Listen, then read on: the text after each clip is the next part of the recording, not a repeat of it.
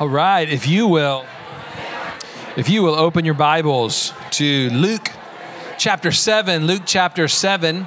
My name is Zach, for those of you that don't know me. Uh, way to go, coming to church on Labor Day weekend. You're awesome. We have been talking about uh, the healing ministry of Jesus over the last several weeks as a community. We're studying through the Gospel of Luke, and we're learning about Jesus and his ways and his kingdom. And we're in a series uh, of texts in Luke where again and again and again we see Jesus healing people. It's been powerful. We've seen that the desire and the will of God is to bring healing. That's amazing. Jesus is awesome. We saw last week how to pray for the sick, and not just pray for the sick, but to minister healing. He is very inspiring and engaging, and yes, Lord, let's do it. Today, Luke takes us into uh, a bit of a different scene a bit of a different story than what we've been looking at, but it's about healing nonetheless. And as we turn there, I want to ask you a question. Have you ever prayed for someone who was sick and they did not get healed? Oh, we got, we got a few, okay. Have you ever prayed for something or believed God was leading you to do something that fell flat on its face or didn't work out like you thought? All right, this is the most talkative y'all been all year. I know what to know what to do. Okay, have you ever been through a season or period of doubt in your life where you doubted God, His existence, His goodness, your own faith? You ever been through a season of doubt? Okay, there we go. Uh, have you ever been through a season of depression where it's more than just a bad day, but it feels like the clouds are all around you all the time. If you've been there, if you've experienced that, you are going to connect with today's story. What we're going to see is a great hero of the Bible who experiences a, a time period of disappointment in God, of doubt about God, of some would even say depression. And we're going to see how Jesus responds to him. So there are three characters in our story today. And to set up the story to help you understand what's going on, I want to give you a little background on each of them. First character is Jesus. He's the main character of the Bible. If anybody ever asks you who's the main character of this Bible story, you can just guess Jesus. You'll be right about 80% of the time. And uh, he is the main character. In fact, the Bible is about him. The Bible's not primarily about you and me and what we need to do, it's primarily about him and what he's done and what he's going to do. And we find who we are by looking at him and, and feeding off of who he is. So we're going to see Jesus. We're going to see John the Baptist. We'll come back to John the Baptist in just a moment. Uh, we read about him earlier in the Gospel of Luke. And we're going to see John's disciples. Disciples, just if you're unfamiliar with the term, is like a student or an apprentice or a protege. Uh, and, and so people would have, these religious leaders would have disciples, people that would say, Hey, I want to be with you. And I want to learn from you. I want to be like you. And I want to eventually do the things that you're doing. I want to do the ministry that you have. John had disciples, Jesus had disciples. We're going to hear about John's disciples today. Now, back to John. When you think about John the Baptist, uh, it's a bit of a confusing name. Like, was he actually Baptist or how did he get that name? He wasn't Baptist, but part of his ministry was based around baptizing people. So it might be more appropriate to call him John the Baptizer. That As a part of his ministry, as people were repenting from sin and turning to God, they would, he would baptize them. And that was a significant mark or an aspect of his ministry. He's different than John the Apostle or John the Beloved. He didn't, he's not the John that wrote the Gospel of John, 1st, 2nd, 3rd John, or the book of Revelation. This is different. That guy's referred to as John the Apostle, John the Beloved. We're talking about John the Baptist today. He was the cousin of Jesus. We learned that at the beginning of the Gospel of Luke. He was born kind of in a miraculous way. His, his father was a priest, his parents were barren. And one day, as his father is in the temple going through the, the religious ceremonies they needed to do, an angel visits him and speaks to him and says, Zachariah, you are going to have a son. Your wife is going to become pregnant. Even though you're old, even though you're barren, God is going to give you a child. And this child is not just going to be an ordinary child, he has a prophetic destiny on his life. That he is going to be a prophet of God, that he is going to lead his nation to repentance, that he's going to prepare the way for the coming of God's Savior who is coming into the world. So, John had this incredible prophetic destiny over his life. He wasn't in the mainstream of society, he was around the fringes. He lived in the wilderness. He ate locusts and, and, and honey and wore like, you know, camel skins. He was kind of a, an out there guy, but there was anointing and there was power and there was truth on his life. So as he would preach, people's hearts would be changed. His preaching style was unorthodox. Like the beginning of Luke gives us one of his most famous sermons that opens speaking to the people around them, you brood of vipers. That's what he calls them. What an opening line for a sermon. But rather than people running away, being like, who needs this guy?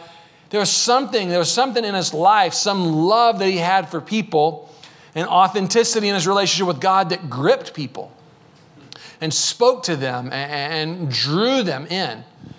And he would lead people to repentance. He was a contender for justice. Can we put that painting up of John? I think this will help you visualize him. He contended for justice. He fought against greed and taking advantage of the poor. He fought corruption in the economic structures of their day. He fought for people to be treated with equity and justice. He was a man that fought and had a heart for justice. Some of you have a heart for justice in our society. You could look at John and be like, I like that guy. I'm with that guy. That's what he was about. He talked about this coming one, the Messiah, who is going to come and heal the world. And as he talked about him, he said that he's going to come and he's going to baptize the world. He's going to baptize you and me in the Holy Spirit and with fire. Right? He loved to talk about fire, that God was going to come and God was going to purge everything that was unjust, everything that was sin. In fact, he said that, that Jesus is going to come with an axe in his hand, ready to chop down the tree unless you bear fruit of repentance in your life. He was an intense guy. And he saw that the vision of his life was not about his own ministry, but that he was pointing to the Messiah who was to come, his cousin Jesus. He said, This is the Lamb of God who takes away the sin of the world. I'm not even worthy to untie the, his sandals. He's that holy and awesome, and he's who you need to look to. The powers that be uh, were fascinated by him. Herod, who was the king of the Jews underneath the Roman leadership, he heard about John, this voice crying out in the wilderness, and he, he was fascinated by him. And when John came before power, rather than watering down his message, rather than saying, well, now I've got access to maybe some money here or some fame or maybe a nice, comfy spot in the, you know, in the, in the government, he came against him. He spoke truth to power. And it said that Herod was afraid of John. The king, the most powerful man in the land, was afraid of this obscure guy in the wilderness eating locusts and wearing, you know, camel skin because he knew that John was a good man, that he was right with God. There was anointing and power on his life. And he saw that. And he loved to listen to John preach, but he said it troubled him when he heard it. He felt conviction. So he was afraid. Well, one day, John kind of crossed a line. You see, Herod was married to Herod's brother Philip's wife. That was unjust, that was immoral. And John called him out on it in front of other people. He said, Herod, you need to repent. This is unjust. He called him out for that and a number of other evils. And Herod and Herod's wife got upset and they put John in prison. That's kind of the background to the story that we're going to read today. As we read, John is in prison. He is on his way to having his head cut off. He is going to die. They're going to put him to death for calling the king out in his sin. That's where John is. And so he is going to send word to Jesus from prison asking a question, and that's where we're going to be today. So if you'll turn Luke chapter 7, verse 18. John's disciples told him, told John the Baptist, about all these things. What are these things? Jesus healing the sick, uh, healing the lame, cleansing the leper, all the miracles we've been reading about. They told him about these things. And John called two of them and he sent them to the Lord. He sent them to Jesus to ask, Are you the one who is to come, or should we expect someone else? Verse 20 When the men came back to Jesus, they said, John the Baptist sent us to you to ask, Are you the one who is to come, or should we expect someone else? Now, hold on. Have you ever thought about this? Like, John the Baptist, uh, born out of an angelic proclamation, prophetic word over his life to prepare the way for God's coming Messiah. He baptizes Jesus. He sees the Spirit, the Holy Spirit, descend upon Jesus. He hears God's audible voice speak that Jesus was the Son of God, in whom God was well pleased. Listen to him. John proclaims before all Jesus is the Lamb of God who takes away the sin of the world. Right? This John the Baptist now in jail is asking, wait, are you the Messiah? Or should we expect something, someone else? What's happening here? Oh, what's going on? What's going through John's mind? What's going through his heart? What's going through his thought process? Uh, the Bible commentator Frederick Dale Bruner, in his commentary on Matthew, which recounts this same story, talks about this. And I wanted to read you what he wrote because out of everything that I've read and studied, this makes the most sense of what's going on with John. Here's what he said He said, Origen, Chrysostom, Jerome, and Augustine in the early church. So, early church leaders and Luther, Calvin, and Zwingli and the Reformation churches, so even all the way up to the 1500s, did not enjoy seeing a hero of the faith like John the Baptist asking a doubting question. And thus, many church fathers suggested that John asked the question only for the sake of his disciples, to lead them to John's own unshaken faith in Jesus. For it is often argued, saints do not doubt. If you've heard this passage taught before or read, you know, studied a little bit on it, the most common interpretation is yeah, John knows he's about to die, so he's trying to get his disciples to go with Jesus. So he gives them this question that he doesn't really have, but he gives it to them to get them to go over and listen to Jesus. That's kind of the most common, you know, view. Why? Because it's often argued that saints like John the Baptist do not doubt. But saints do doubt. Matthew here clearly tells us, and they have good reasons. Why was John in doubt about Jesus? Because John's coming one, we recall, was mainly a figure of power, mainly a bringer of judgment. Remember, he was going to baptize the world in fire. Mainly a carrier of his favorite word, fire, with an axe in one hand, ready to chop down unfruitful trees, and a shovel in the other, ready to sift the chaff in his granary. There is good reason to wonder if Jesus fits John's fiery descriptions. For Jesus has not yet attacked any of the reigning political or economic powers that John spent most of his time preaching against. In his miracles, Jesus has simply picked up the pieces left by evil forces. Today, Jesus' Jesus' work would derisively be called an ambulance ministry, picking up the crushed victims of evil structures, but failing to combat head on those evil structures themselves. Jesus will fight these structures, especially Pharisaism, but in his own way. Meanwhile, he drives his ambulance around the province. In a word, Jesus out in the sticks, healing the sick. Insignificant little individuals here and there, but not doing much to change the basic structural problems in Israel's life.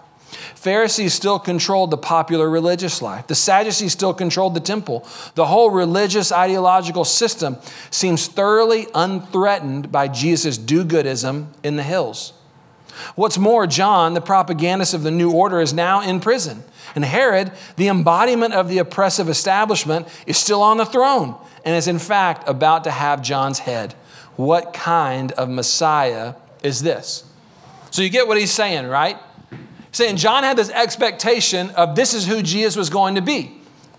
He was going to bring judgment He was going to come against the powers that be, the establishment. He was going to upend it and bring in a new era of justice and righteousness and flourishing for people. And what John sees is Jesus not doing any of that, but he's wandering around the outskirts of society, healing insignificant little people like the widow's son that we read about last week in a nowhere town in the middle of Nowheresville. And meanwhile, John is now in prison, and the guy who was supposed to be overthrown by the Messiah is ruling in power, and that guy's gonna kill John. So you can see why John might be disappointed. You can see why John might feel like, God, I believed you for this. I stepped out, and now I'm in jail. I'm going to die. You can see why it's in the question hey, Jesus, are you really the one? Right? These type of doubts, this type of disappointment, this type of depression is not just found here in this moment in the life of John. He's not the only biblical hero, great person of God with a fruitful life that went through something like this. I want to share a few with you. Jeremiah in the Old Testament was a prophet. He was known as the weeping prophet because you read his stuff and he's just overcome with sadness so much. And here's what Jeremiah wrote you deceived me, Lord, and I was deceived. You overpowered me and prevailed. I am ridiculed all day long. Everyone mocks me. Whenever I speak, I cry out, proclaiming violence and destruction. So the word of the Lord has brought me insult and reproach all day long. Most likely, you haven't seen that as a quote on social media with a cool little background that people like, right? Only way you come across that one is if you did like your one year Bible reading and you came to this and you're like, I have no idea. Jeremiah, let's just kind of fast forward. Like, what do you do with that? You deceived me, God.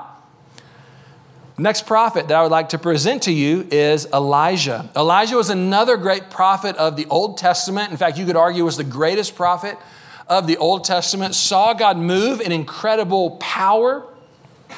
And what we see uh, is that he too went to a very dark place in his life. 1 Kings 19:3. Elijah was afraid and ran for his life.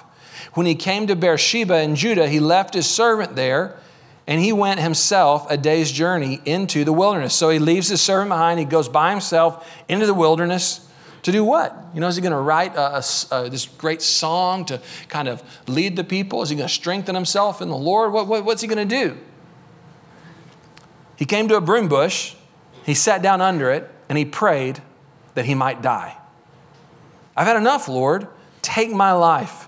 I'm no better than my ancestors. Then he lay down under the bush and fell asleep. So, whereas Jeremiah is called the weeping prophet, Isaiah is called the suicidal prophet. Next person, King David. You know, fought Goliath, saw this great victory, became this king. I mean, man of power, mighty man of God. And this is what he wrote in the Psalms Psalm 13, verse 1 How long, O Lord, will you forget me forever? How long will you hide your face from me? How long must I take counsel in my soul and have sorrow in my heart all the day? How long shall my enemy be exalted over me? How long, O Lord, will you forget me forever? It's not just these great heroes in the Bible. In church history, in the 1500s, there was a Spanish monk named St. John of the Cross. Again, a godly man.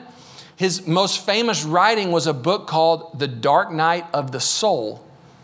And he argued that dark nights like these are not peculiar to one saint here or one saint there, but they are common to the people of God that we all go through dark nights, and it's one of the primary ways that God grows us into maturity. Now, you may disagree with this conclusion, and that's fine, but my point is here's another godly person from church history saying, hey, these dark nights are common to the people of God. Charles Spurgeon was known as the Prince of Preachers, perhaps the greatest preacher in the English language, saw God do incredible things and suffered his entire adult life with severe depression. Mother Teresa, the great saint who loved the poor and loved Jesus by loving the poor, this is what she wrote. She said, Depression surrounds me on all sides. I can't lift my soul to God. No light or inspiration enters my soul. Heaven, what emptiness. Not a single thought of heaven enters my mind, for there is no hope. The place of God in my soul is blank. So, what I want to put before you is that maybe, as Bruner said, saints do have their doubts. Maybe mighty people of God, godly people, have times where they're disappointed in God, where they're upset that things did not work out the way that they hoped they were going to work out, where they prayed for that person. Instead of getting better, that person got worse. When they believe God for something, and then it just fell apart. Where they doubted and had times of doubt. Where are you, God? Are you even there? Had times of depression, dark nights that would come over them. And that's where John is right now. And you might be there as well. You might be disappointed in God. You might be doubtful. You might be discouraged, maybe even depressed. And so I want to point you to how Jesus responds. What is Jesus going to do? When kind of this leader that was supposed to be this like anointed man of, you know, faith and power looks more like weak and full of paste and flour, like just falling apart. What's Jesus going to do? Is he going to write him off? Is he going to cast him aside? Oh, you unfaithful servant. Is that what he's going to do? Is he going to criticize him? Is he going to leave him? Is he just going to say, I'm done with you? What's Jesus going to do? The first thing that we see is that Jesus brings John comfort. Luke 7 21 says, At that very time, Jesus cured uh, many who had diseases, sicknesses, and evil spirits and gave sight to many who were blind. Verse 22. So he replied to the messengers Go back and report to John what you have seen and what you have heard. The blind receive sight, the lame walk, those who have leprosy are cleansed, the deaf hear, the dead are raised, and good news is proclaimed to the poor. What does all that mean? Well, Jesus and John grew up cherishing the Hebrew scriptures, what we call the Old Testament. And in there, there was this prophetic hope, descriptions of when the Messiah would come, when God was coming to set right what was broken. What would be the signs of this? And they were the blind receiving sight, the lame walking, the lepers being cleansed, the deaf hearing. So Jesus, as John is doubting, as John is disappointed, John like, "Are you sure you're the one?" Jesus is not doubting himself, and he speaks in a way that John would understand. He speaks personally to John. Says, "I am he in whom you have hoped." He brings comfort to John. He speaks comfort. He doesn't dismiss him. He doesn't criticize him, but he brings comfort to him. Verse 23, Jesus says, Blessed is anyone who does not stumble on account of me. Now, get this Jesus seems to think and seems to articulate that he could understand why someone might be disappointed in him. Seems that, seems that Jesus understands, hey, I could see why this would be really hard for you, John, and for all of us. But there are plenty of opportunities to be disappointed in God. And Jesus is acknowledging that. Why else would he say this? But he says, John, if you'll lean into me, if you'll stick with me, if you won't give up, you'll be blessed. Jesus is bringing comfort into John's darkness. Isaiah 42, verse 3 says this A bruised reed he will not break. This is a prophecy about the Messiah, about Jesus. And a smoldering wick he will not snuff out. You're seeing that in action you're seeing the way that Jesus deals with doubting, discouraged, disappointed, depressed people. It's not in a harsh way, it's in a tender way. A bruised reed you won't break. A smoldering wick, like the candle going out, Jesus is not going to snuff that out. This is what the Psalms call that Jesus is the rock that is higher than we are. When it feels like we have no place to stand and we're so shaky that He is unshaken. And then we have a place to stand in Him that He can be strong in our weakness. You're seeing that in action. And if you're there, that's what Jesus wants to do for you. Number two, Jesus brings honor. Verse 24 After John's messengers left, Jesus began to speak to the crowd about John. What did you go out into the wilderness to see? A reed swayed by the wind? If not, what did you go out to see? A man dressed in fine clothes? No, those who wear expensive clothes and indulge in luxury are in palaces. What did you go out to see? A prophet? Yes, I tell you, more than a prophet. This is the one about whom it was written I will send my messenger ahead of you, and you eh, who will prepare your way before you. I tell you, among those born of a woman, there is none greater than John. Yet the one who is least in the kingdom of God is greater than he. What does Jesus say?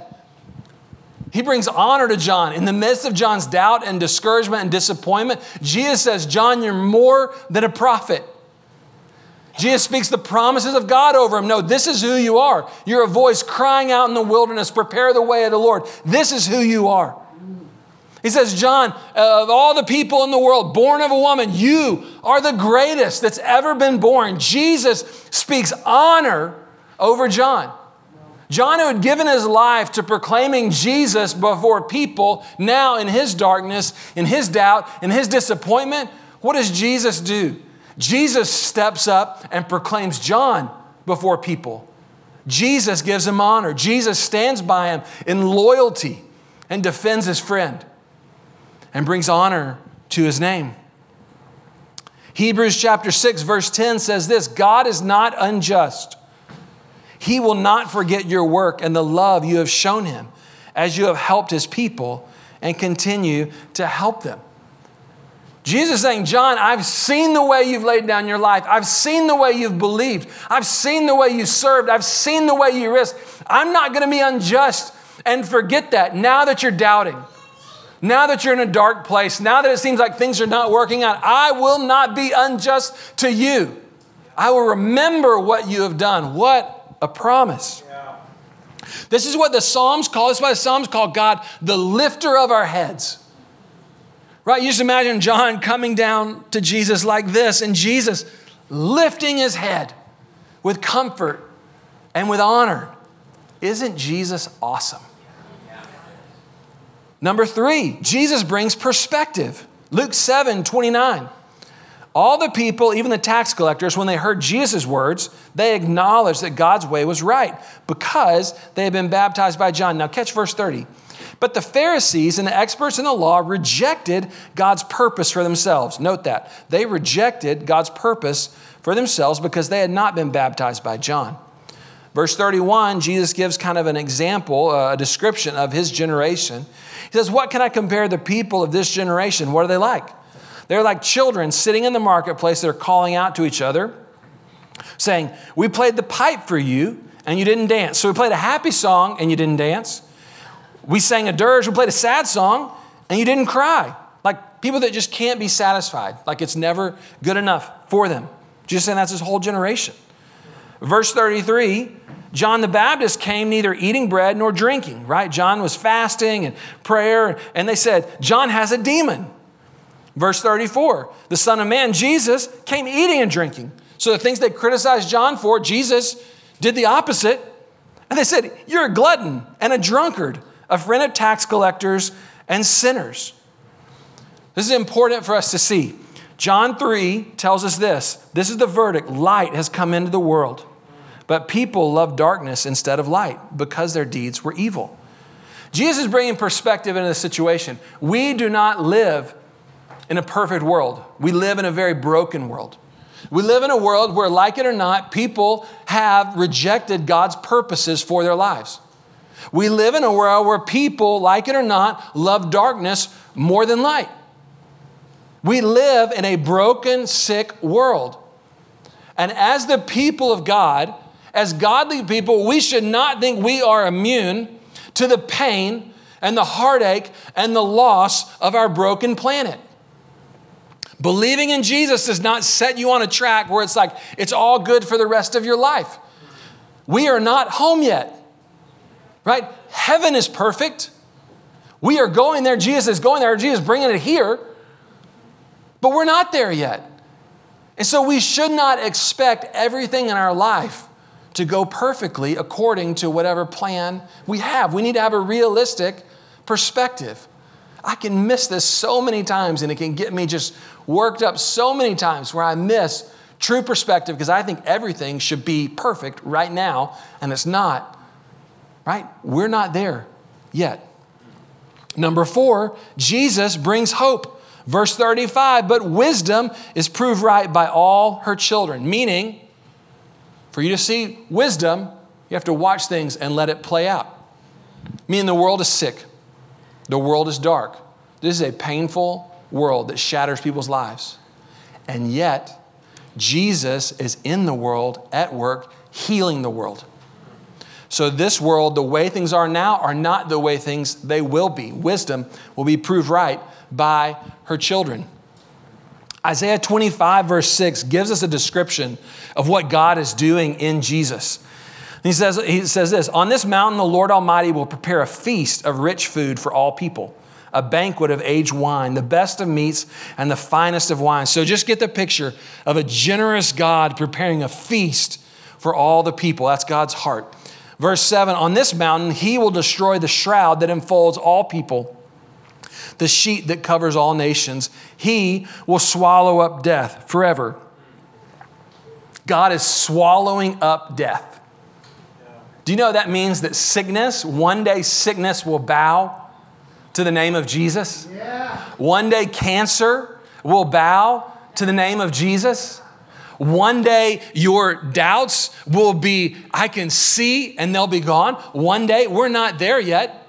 We don't live in a just world. We don't live in a perfect world, but God is at work in our world to bring healing and to heal the whole world, to destroy death and to usher in a new era, the kingdom of God. The sovereign Lord, get this, the sovereign Lord will wipe away tears from all faces. That means our lives, we may have tears, but one day God is going to remove them. He's going to wipe them away. He will remove his people's disgrace from the earth. You might feel ashamed, you might feel disgraced in life, but one day God is going to remove that. In his kingdom, those things do not exist. The Lord has spoken. Verse 9, in that day they will say, Surely this is our God. We have trusted in him, and he saved us. This is the Lord. We have trusted in him. Let us rejoice and be glad in his salvation. So there may be times where we're like, God, where are you? How long, O Lord? Have you forgotten me? But those times are not forever. Jesus speaks hope to John, and Jesus would speak hope to you in your darkness. I love this. This is the shape us. Christians throughout uh, the history of the church have found such hope and such comfort here in the midst of disappointment, suffering, and doubt. 1 Thessalonians 4:13 says this, brothers and sisters, we don't want you to be uninformed about those who sleep in death. Get this, so that you do not grieve like the rest of mankind who have no hope.